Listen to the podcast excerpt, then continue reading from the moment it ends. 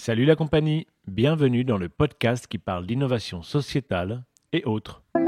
Compagnie. Général. des autres, Nous, ce qui nous intéresse, c'est la pure convivialité. Un autre, après un autre, après un autre, après un autre. Notre maison brûle. Et le meilleur est toujours possible. Par conséquent, l'espérance est là, à condition de, de ne pas se laisser rendre indifférent. Bienvenue dans un nouvel épisode de ce podcast. N'hésitez pas à vous abonner pour continuer à suivre et à participer à l'histoire de la Compagnie Générale des Autres. This is. Est-ce que l'innovation sociale, c'est politique? Nous avons l'habitude de concevoir l'action politique de manière descendante, avec des hommes et des femmes qui prennent des décisions en haut pour encourager ou pas les initiatives qui viennent d'en bas. Mais si l'on prenait le sujet dans l'autre sens, pour se demander comment l'innovation sociale, autrement dit l'initiative qui tend à améliorer le quotidien de chacun, peut construire la vie politique. Une réflexion qui m'est venue lors de cet entretien avec Antoinette Gull, adjointe à la mairie de Paris à l'économie sociale et solidaire et circulaire. En l'écoutant, on se rend compte que les sujets s'interpénètrent, mais surtout, on en vient à se demander comment le politique peut se passer de solidarité pour construire son action, ferment d'une société qui fonctionne. Une solidarité qui constitue un défi croissant face aux périls sociaux et écologiques que nous traversons. Comment une femme politique engagée dans une grande ville mondiale comme Paris peut encourager l'innovation sociale à son niveau? Comment l'innovation sociale peut-elle nourrir sa politique? Entretien avec une actrice de l'économie sociale et solidaire qui a décidé un jour de s'engager en politique.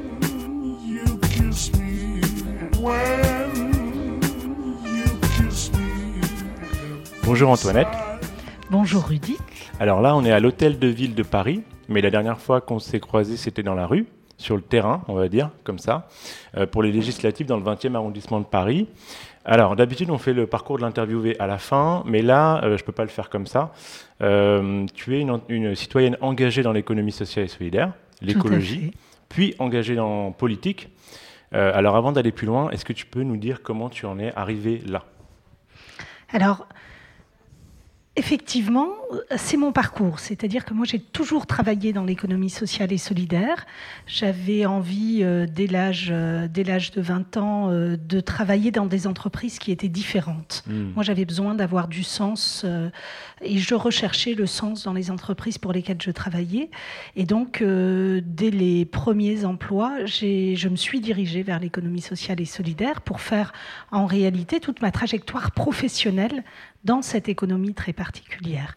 Ma trajectoire citoyenne n'est pas différente, Mmh. puisqu'en fait, euh, j'ai aussi euh, euh, créé des structures associatives, j'ai intégré euh, des ONG, j'ai participé au Resto du Cœur, euh, où je me souviens qu'à 25 ans, je gérais les stocks des Restos du Cœur à Strasbourg, j'ai fait du soutien scolaire avec le Secours Populaire, enfin, j'ai Mmh. travaillé dans ces grandes ONG de solidarité euh, pour progressivement m'engager vers ce combat qui est le mien et qui est le combat écolo.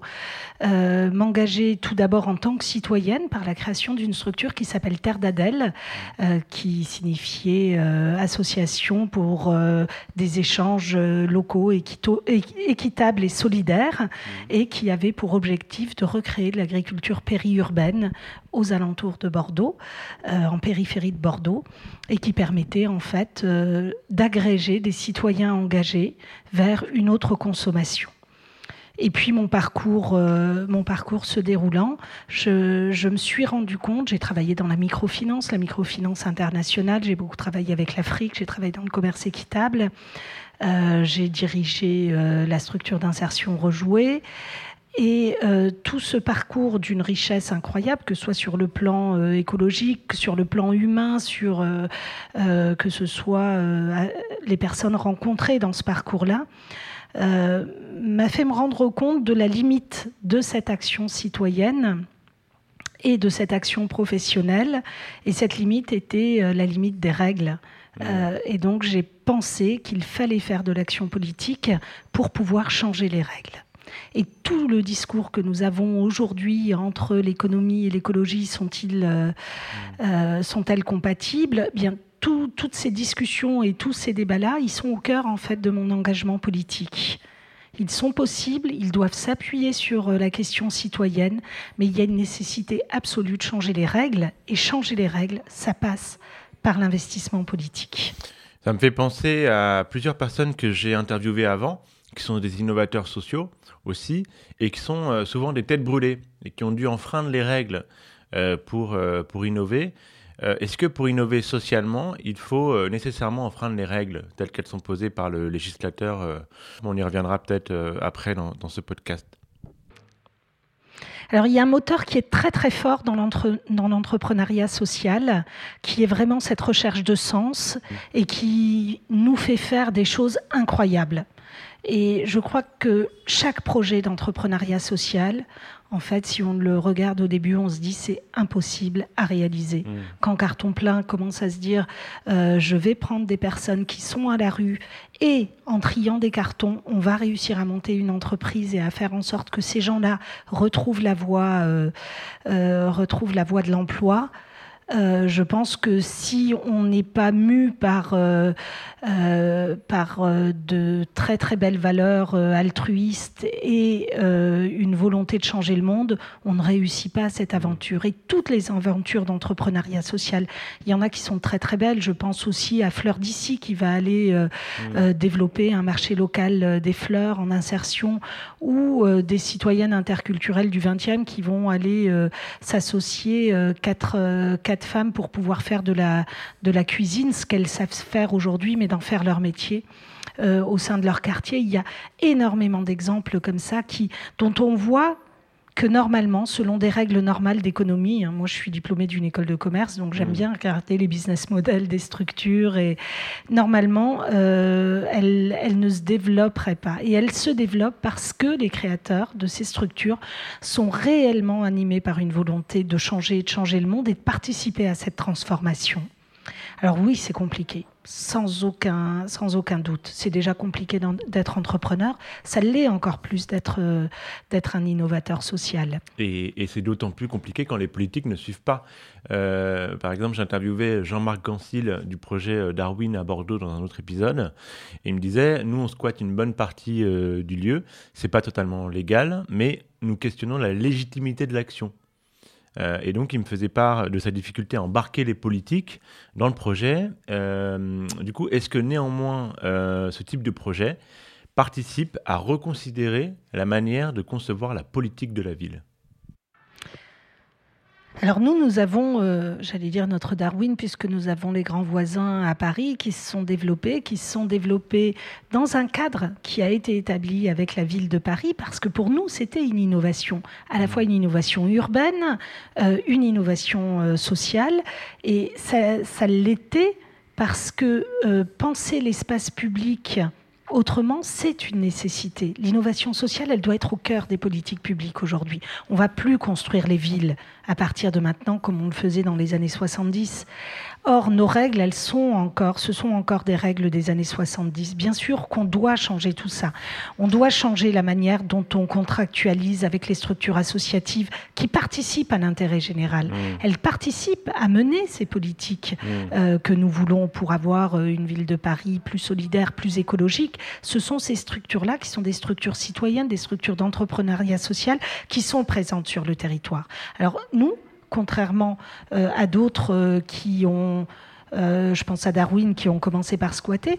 Pour les grands voisins, on a décidé de contractualiser, de contractualiser avec des structures en leur disant nous, on souhaite qu'il y ait effectivement une dimension sociale et donc il y a un centre d'hébergement euh, qui accueille des personnes en grande précarité au sein même euh, des grands voisins qui en même temps accueille des artistes, accueille des innovateurs sociaux, accueille un incubateur euh, d'entrepreneuriat social, accueille aussi des, des, structures de l'économie sociale et solidaire.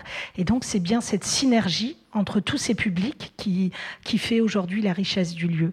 Il y a beaucoup d'exemples à Paris. Tels que les grands voisins, bien sûr, celui-ci euh, en est le premier, mais il y a beaucoup d'exemples à Paris de choses tout à fait innovantes qui vont aller modifier euh, la manière dont on pense la ville et dont on la crée. Alors, une petite question un peu impertinente, du coup, pourquoi les projets comme les grands voisins, c'est des projets qui sont voués à disparaître? Alors ça, c'est très intéressant parce que une des caractéristiques, c'est le côté éphémère. Nous qui avons euh, à penser la ville dans son ensemble, que fait-on de ces grands espaces qui, entre deux travaux, entre le moment où nous décidons d'un projet à un temps T et le moment où celui-ci commence à se réaliser nécessite quatre ans?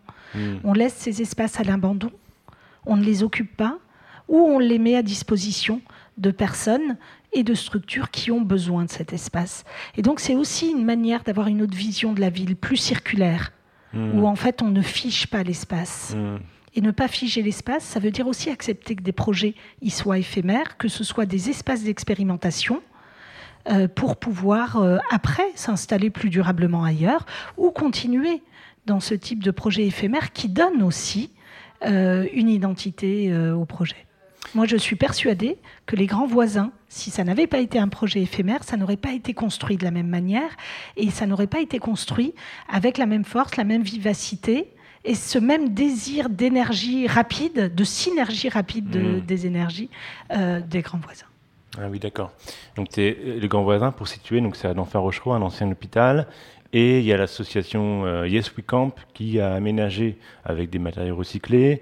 Il y a l'association Aurore, qui est une association séculaire euh, qui accueille des réfugiés. Et puis, il y a Plateau Urbain qui, lui, euh, met à disposition les espaces. Et d'ailleurs, Plateau Urbain qui a détecté des millions de mètres carrés inhabités en Île-de-France.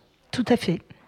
C'est exactement ce que je disais sur l'utilisation de l'espace. Et c'est le même sujet, par exemple, lorsqu'on fait des cours oasis dans les écoles.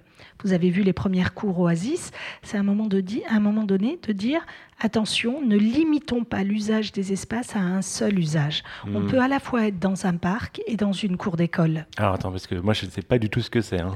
Les cours Oasis, c'est transformer en fait les cours d'école en un parc.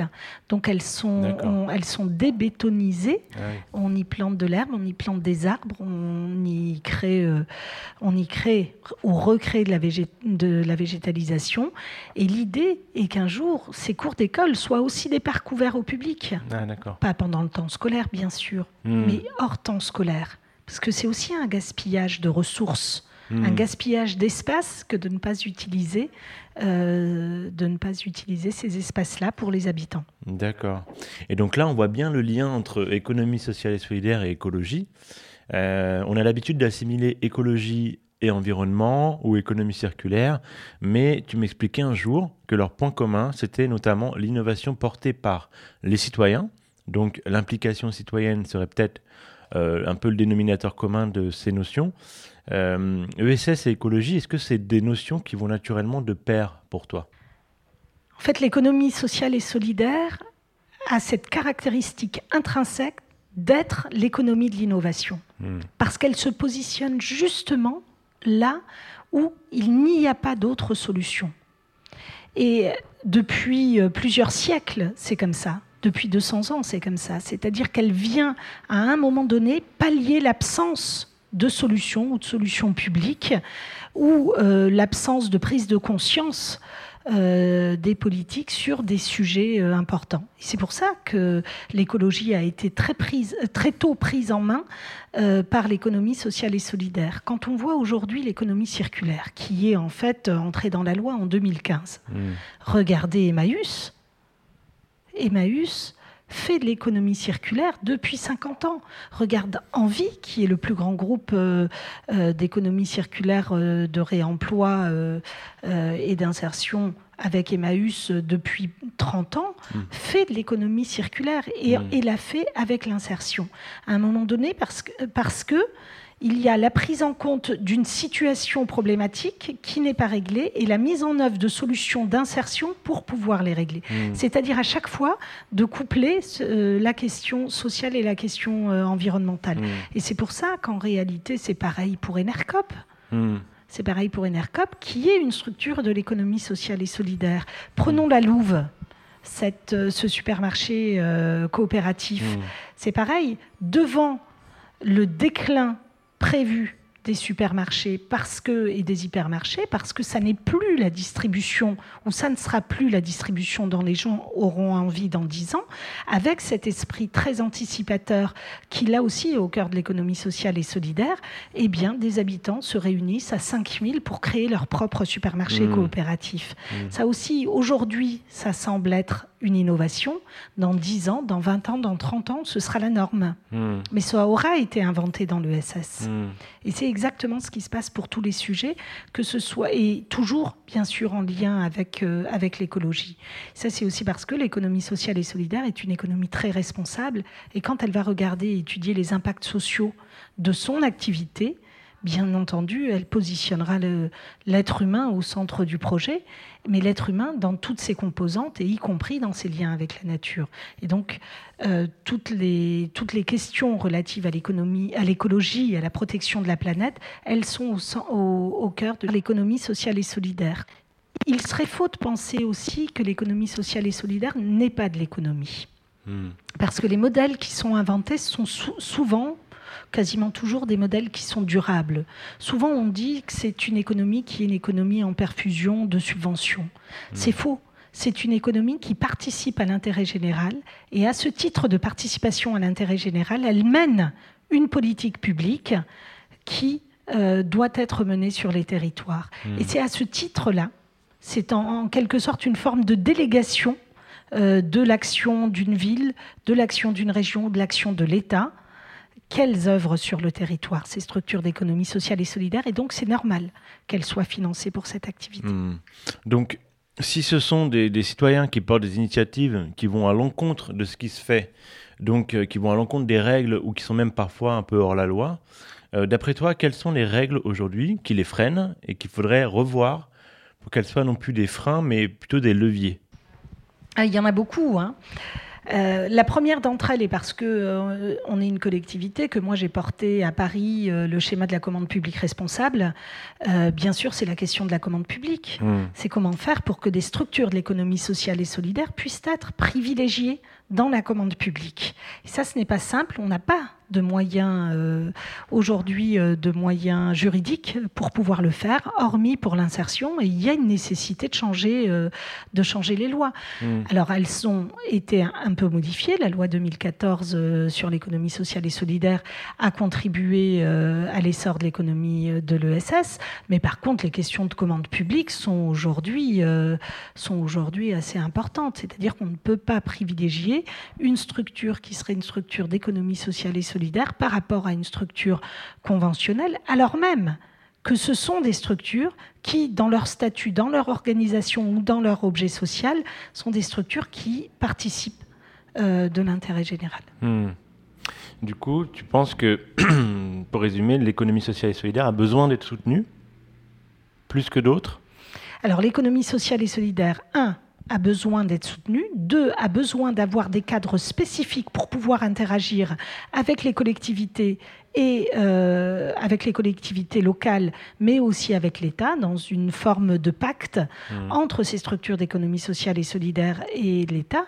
Et puis, euh, je pense que l'économie sociale et solidaire peut aussi inspirer, et inspire déjà beaucoup, euh, les grandes entreprises, mais qu'il aurait fallu, par exemple, aujourd'hui, nous avons la loi Pacte Hmm. qui est en train d'être d'être débattue et qui sera bientôt votée.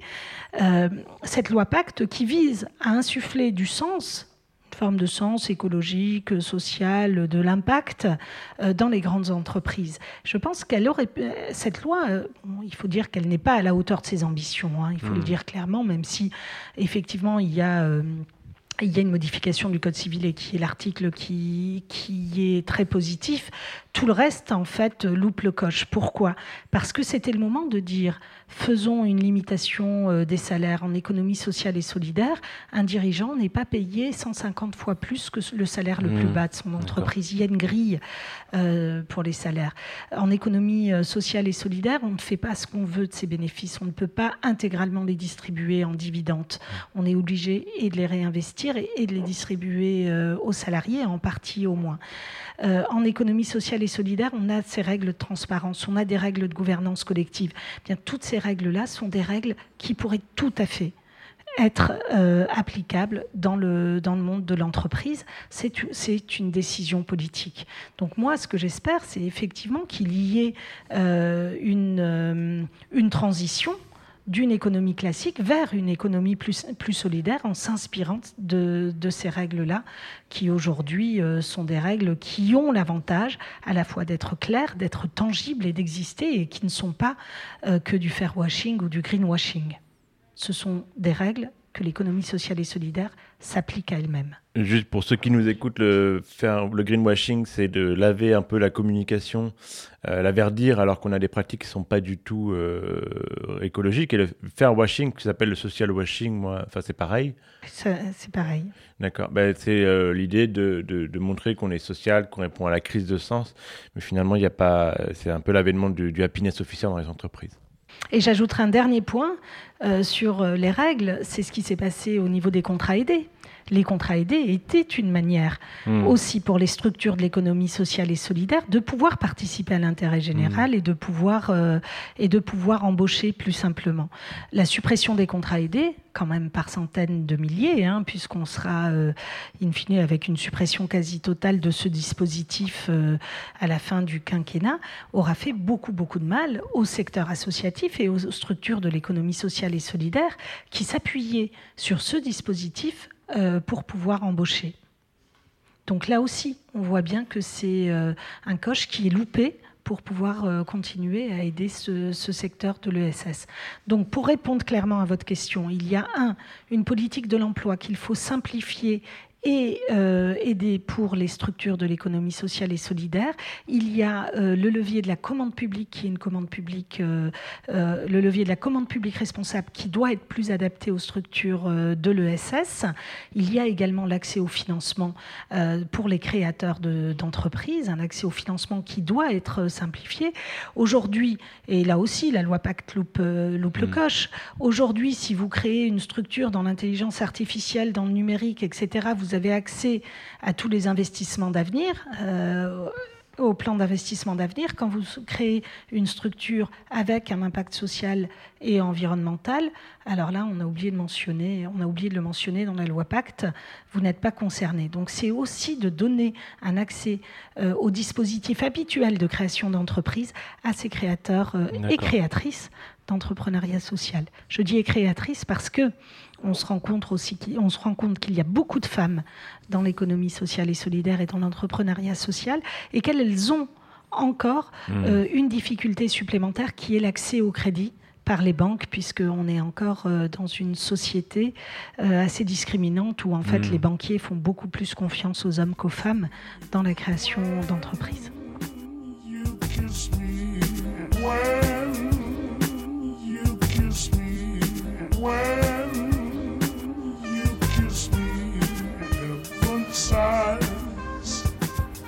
On va prendre un tout petit peu de hauteur sur ces enjeux. On parlait d'écologie et d'économie sociale euh, et de citoyens au centre. Et on a aujourd'hui une théorie qui prend beaucoup de place, c'est celle de l'effondrement. On serait aujourd'hui déjà dans l'effondrement. C'est quelque chose que je trouve euh, pour ma part, euh, très angoissant et euh, pessimiste. Qu'est-ce que tu réponds à ça? Est-ce qu'au niveau local, comme tu le fais, on peut lutter contre ça? Est-ce que c'est euh, plein d'initiatives locales qui vont faire système et changer de choses? Ou est-ce qu'il est déjà trop tard? Est-ce qu'il faut au contraire avoir une action politique nationale ou globale, radicale?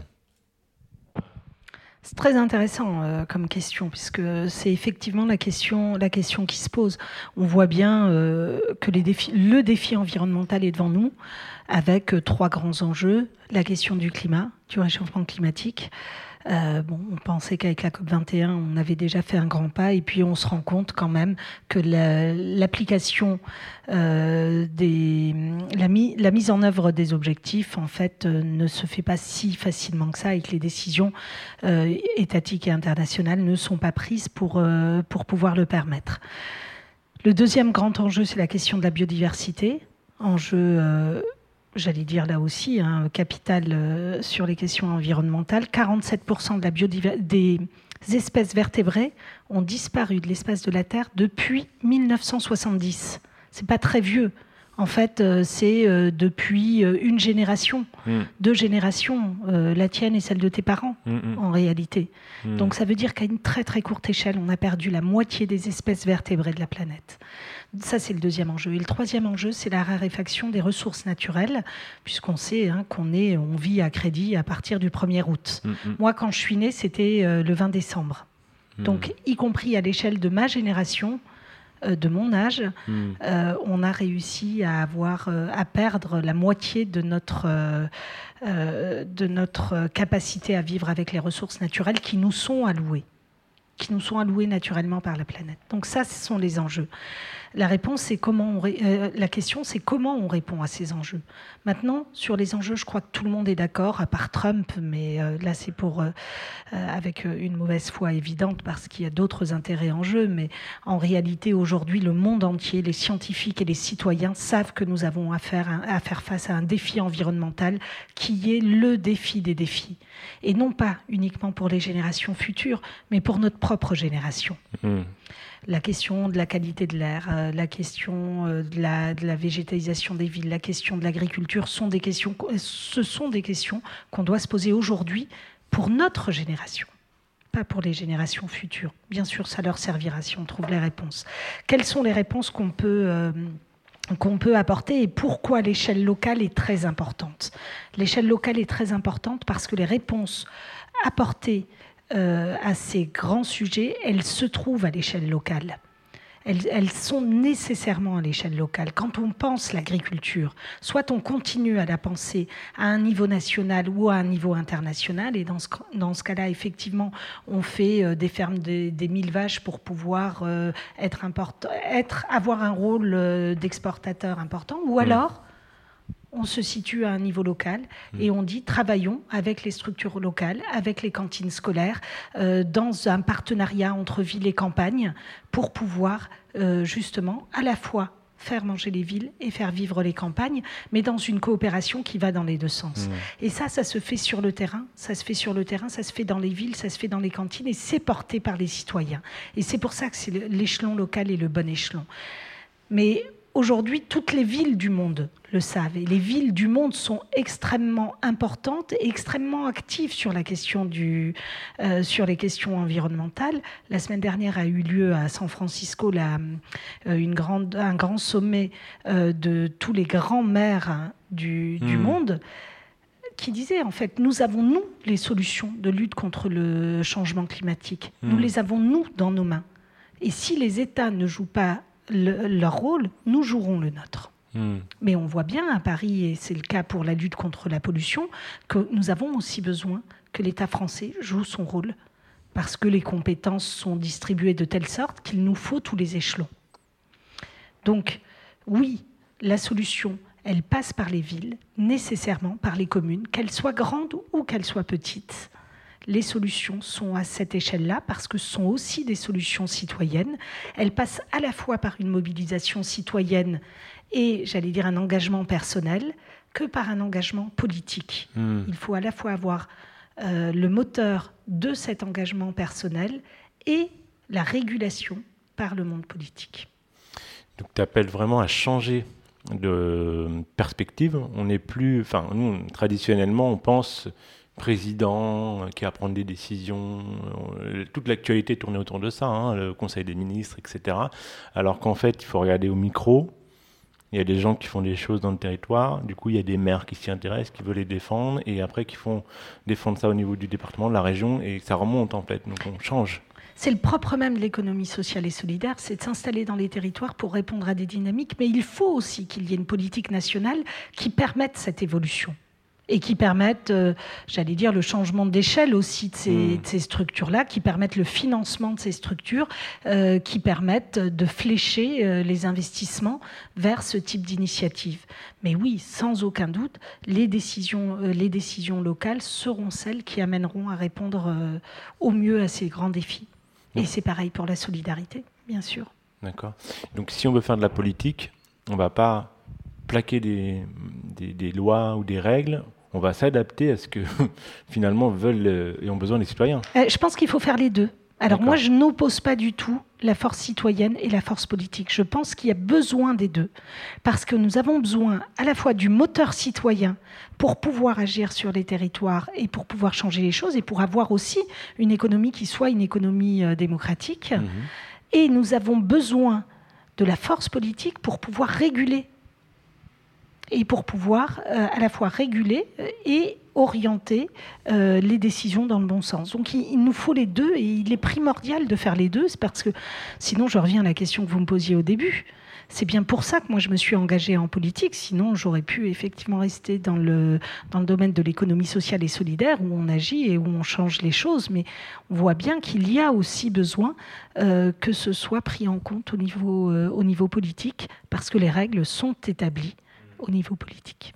Il y, a- un renouveau euh, de la manière de faire euh, des choix politiques aujourd'hui. Je pense euh, notamment à la co-construction, la consultation, au design thinking avec les citoyens, etc. C'est des notions dont on entend beaucoup parler. Il y a aussi des manières de faire comme des pôles. Je pense au pôle de musique actuelle à Nantes, par exemple, qui met autour de la table des musiciens, des festivaliers, des politiques qui construisent des réponses à leurs vrais besoins des réponses politiques. Donc, par exemple, un fonds pour les cachets euh, pour les musiciens qui leur permettent de se produire dans des bars. Donc, très simple mais adapté. Et davantage que lorsqu'on pond des lois parfois pas vraiment adaptées. Est-ce que tu penses que ça bouscule un peu les politiques aujourd'hui? Ah, Mais je pense qu'il n'y a aujourd'hui pas d'autre manière euh, efficace et respectueuse de faire de la politique. On l'a fait à Paris avec le budget participatif, euh, qui est un budget, euh, qui est une partie énorme, 5% du budget d'investissement. C'est quand même euh, 500 millions d'euros qui sont mis en décision citoyenne Mmh. sur l'ensemble du mandat. C'est un montant qui est un montant extrêmement important et où les citoyens décident des actions qu'ils veulent que nous fassions avec, euh, avec cette partie du budget d'investissement. Moi, je l'ai vu sur mes sujets parce que le budget participatif montre aussi que les, hum, projets portés par l'économie sociale et solidaire euh, sont, euh, sont des projets populaires. Moi, j'ai vu voir, euh, j'ai vu, j'ai vu en premier lieu euh, la solidarité être toujours numéro un des projets décidés par les, par les habitants et l'écologie. Toujours. Donc euh, la solidarité, il y a euh, euh, l'année dernière un projet en faveur des SDF, donc l'amélioration de leurs conditions au quotidien. Euh, il y a eu la lutte contre le gaspillage alimentaire qui a réuni des dizaines de milliers de, de votes. Euh, ces sujets qui n'auraient pas été mis à l'ordre du jour Mmh. euh, si simplement si les habitants ne l'auraient- ne l'avaient pas, euh, ne l'avaient pas demandé. Donc, euh, je pourrais vous en citer d'autres. Le réemploi, par exemple, avec Mmh. un soutien fort euh, aux recycleries, aux ressourceries sur le territoire. Mmh. les questions de tri et de propreté, enfin tous ces sujets qui sont en réalité des sujets citoyens d'engagement du quotidien et sur lesquels ils nous disent, bah là, nous, on veut de l'investissement. Mmh. Donc ça, c'est le premier point, c'est la question euh, du budget participatif, parce que dire qu'on fait des politiques participatives, euh, si on laisse la gestion directe d'une partie du budget, alors là, on fait réellement des politiques participatives. Le deuxième sujet que tu évoquais et qui me semble moins important, euh, c'est la question de la co-construction des politiques publiques. Moi, je l'ai fait sur, euh, sur l'économie circulaire, Mhm. où en fait, la première année de ma prise euh, de, de, ma prise de, de fonction d'élu, je l'ai faite en consultation de tous les acteurs de l'économie circulaire qui eux-mêmes ont rédigé le livre blanc de l'économie circulaire parisien, Mhm. dans lequel ils me proposent 65 actions à mener dans une politique euh, d'économie circulaire parisienne, 65 actions qu'on est en train de mener euh, dans notre feuille de route parisienne d'économie circulaire. Donc nous, on l'a co-construite avec Mhm. tous les acteurs qui ont voulu s'engager avec nous, que ce soit les universités, que ce soit les entreprises, que ce soit les ONG, les associations, euh, les euh, citoyens, euh, les conseillers de quartier, enfin tous ceux qui ont voulu y participer, et ils étaient quand même plus de 250 à être présents euh, pendant les ateliers pour y travailler, euh, pour y travailler euh, assez régulièrement. Et puis plusieurs milliers à être là au moment de la restitution. C'est une politique qui est une politique co-construite. Mmh. Ça prend plus de temps, Mmh. ça, c'est ça, parce que ça prend euh, plusieurs années hein, de co-construire ça avec les citoyens, mais c'est beaucoup plus efficace. Et puis, euh, surtout, il y a un moteur citoyen qui fait que cette politique est beaucoup plus ancrée sur le territoire. Donc ça participe à l'efficacité aussi. Ça participe à l'efficacité des politiques, oui. D'accord. Et c'est marrant parce que dans le budget participatif, on voit beaucoup de projets d'économie sociale et solidaire, comme par hasard, comme si c'était évident et révélateur que ce sont des projets ancrés dans la ville, euh, dans la vie de la cité, qui répondent aux aspirations des, des citoyens et aux vrais besoins des habitants. Oui, oui, parce que ça relève du même moteur citoyen. Ouais. En fait, l'un et l'autre, l'économie sociale et solidaire, c'est bien ça. Ce sont des citoyens qui se mettent ensemble et qui décident Hmm. euh, pour pouvoir répondre à une problématique sur lesquelles on n'a pas la réponse, sur lesquelles les pouvoirs publics ne donnent pas la réponse, euh, dire eh ben, on va le faire nous-mêmes, on va le créer en fait. On va créer la solution. Donc euh, le budget participatif, euh, c'est la même idée. C'est de dire si vous, vous savez comment on peut régler l'un ou l'autre des problèmes, si vous voulez nous dire d'aller vers tel ou tel sujet, eh bien dites-le nous par le budget participatif en nous proposant des projets, puis on vous aidera dans la mise en œuvre. Avant-dernière question, est-ce que, euh, pour c'est une question de génération, là.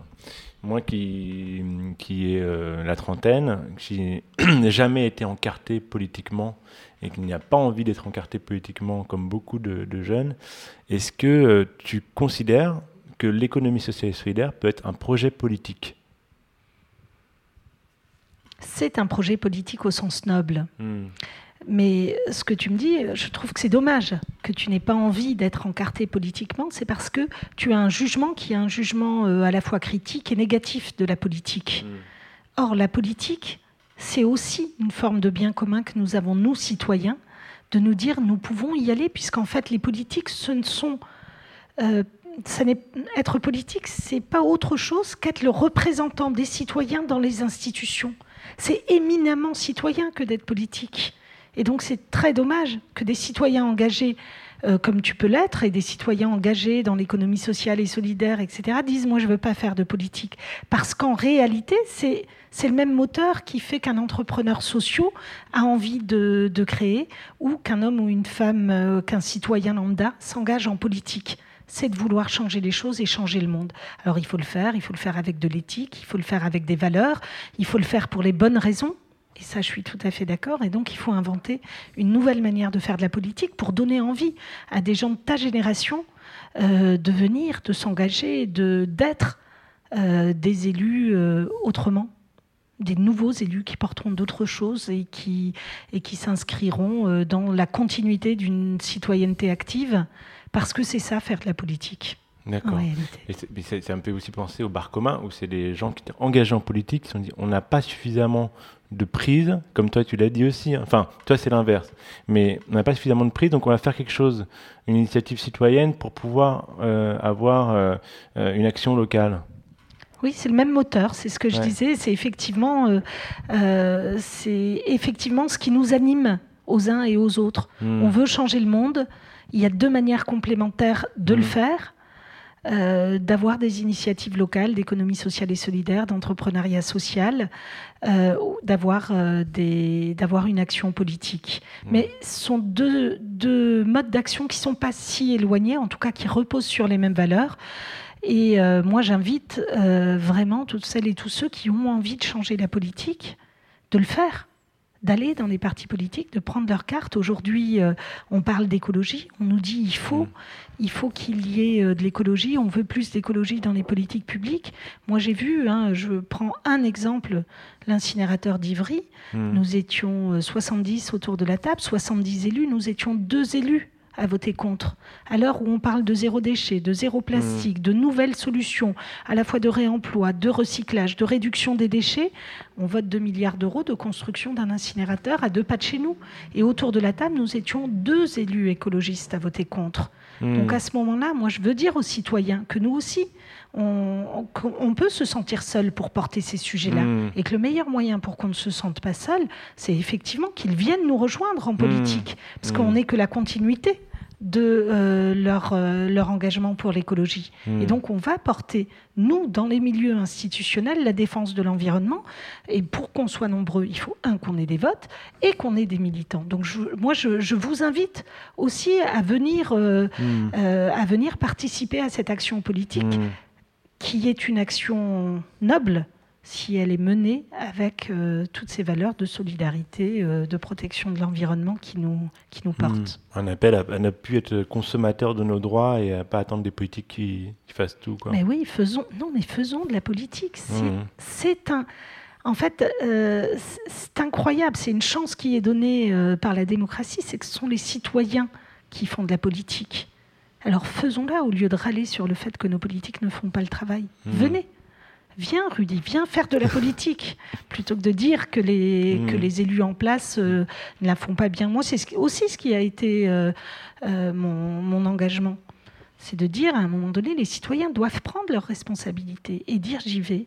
Oui, je participe à un mouvement politique parce que ça m'intéresse les décisions politiques qui sont prises, parce que je ne veux plus de glyphosate, je ne veux pas une Assemblée nationale qui m'explique qu'il faut qu'on continue à déverser du glyphosate, je ne veux pas qu'on aille déforester 1500 hectares en Guyane pour aller chercher de l'or, alors que de l'or, il y en a plein dans nos téléphones portables usagés et qu'il n'y aurait qu'à recycler et à récupérer l'or plutôt que d'aller déforester à jamais 1500 hectares de forêt, dont un tiers de forêt vierge. Eh bien oui, faisons de la politique pour faire en sorte que ça, ça n'arrive pas. C'est la décision qui risque d'être prise par notre gouvernement et j'espère qu'elle ne sera pas prise. On verra ce que nous dit euh, notre nouveau ministre de la Transition écologique.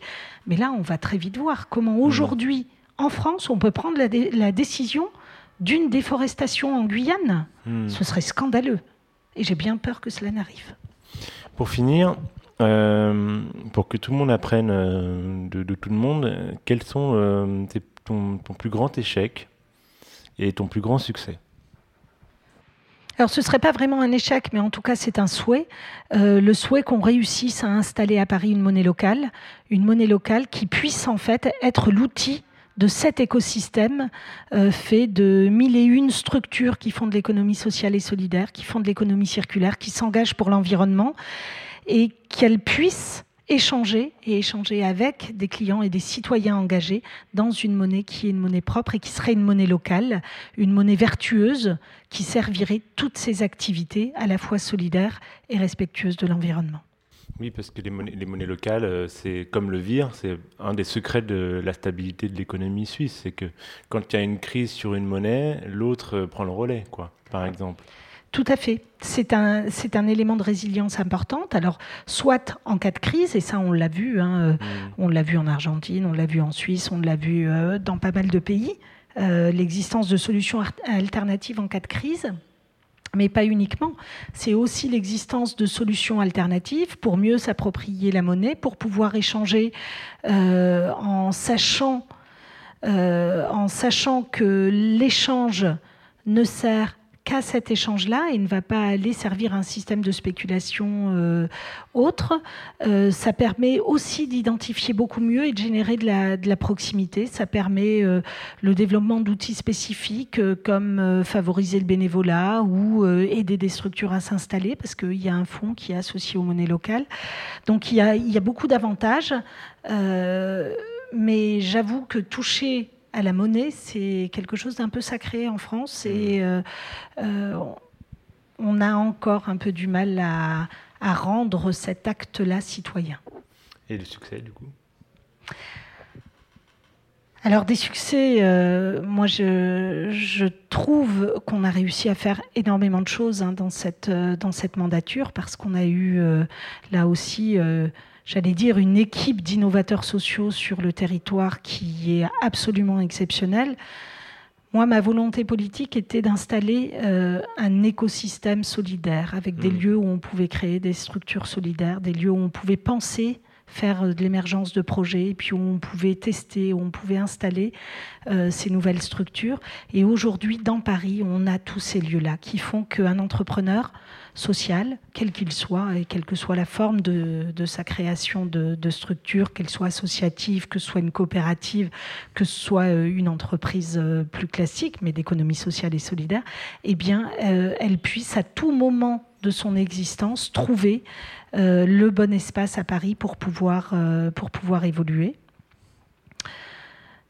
Euh, donc ça c'est la, la première chose, c'est vraiment cet écosystème euh, d'économie sociale et solidaire, de le renforcer et puis de renforcer toutes ces initiatives. Aujourd'hui, on a énormément d'initiatives qui ont pris corps sur, euh, à Paris.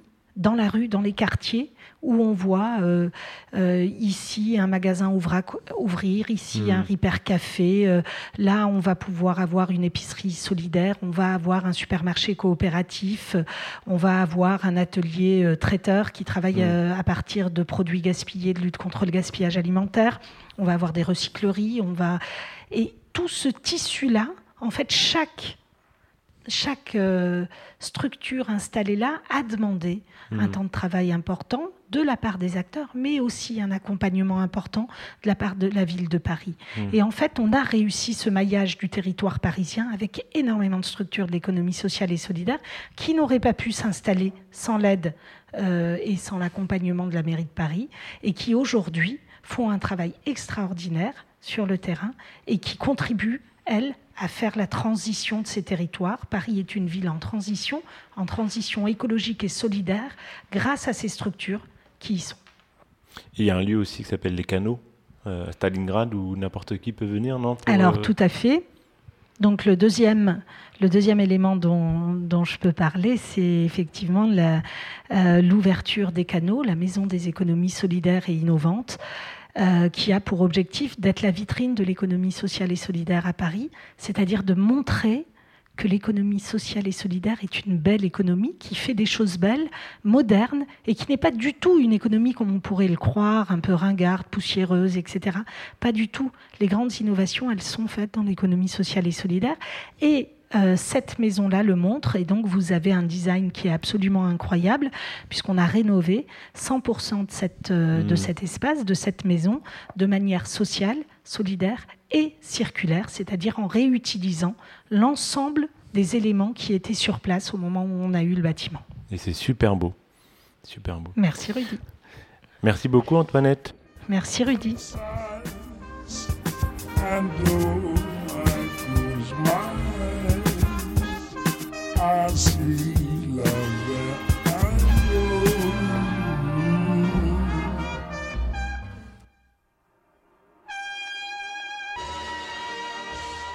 Merci d'avoir écouté cet épisode de la Compagnie Générale des Autres. N'hésitez pas à le partager et à le noter.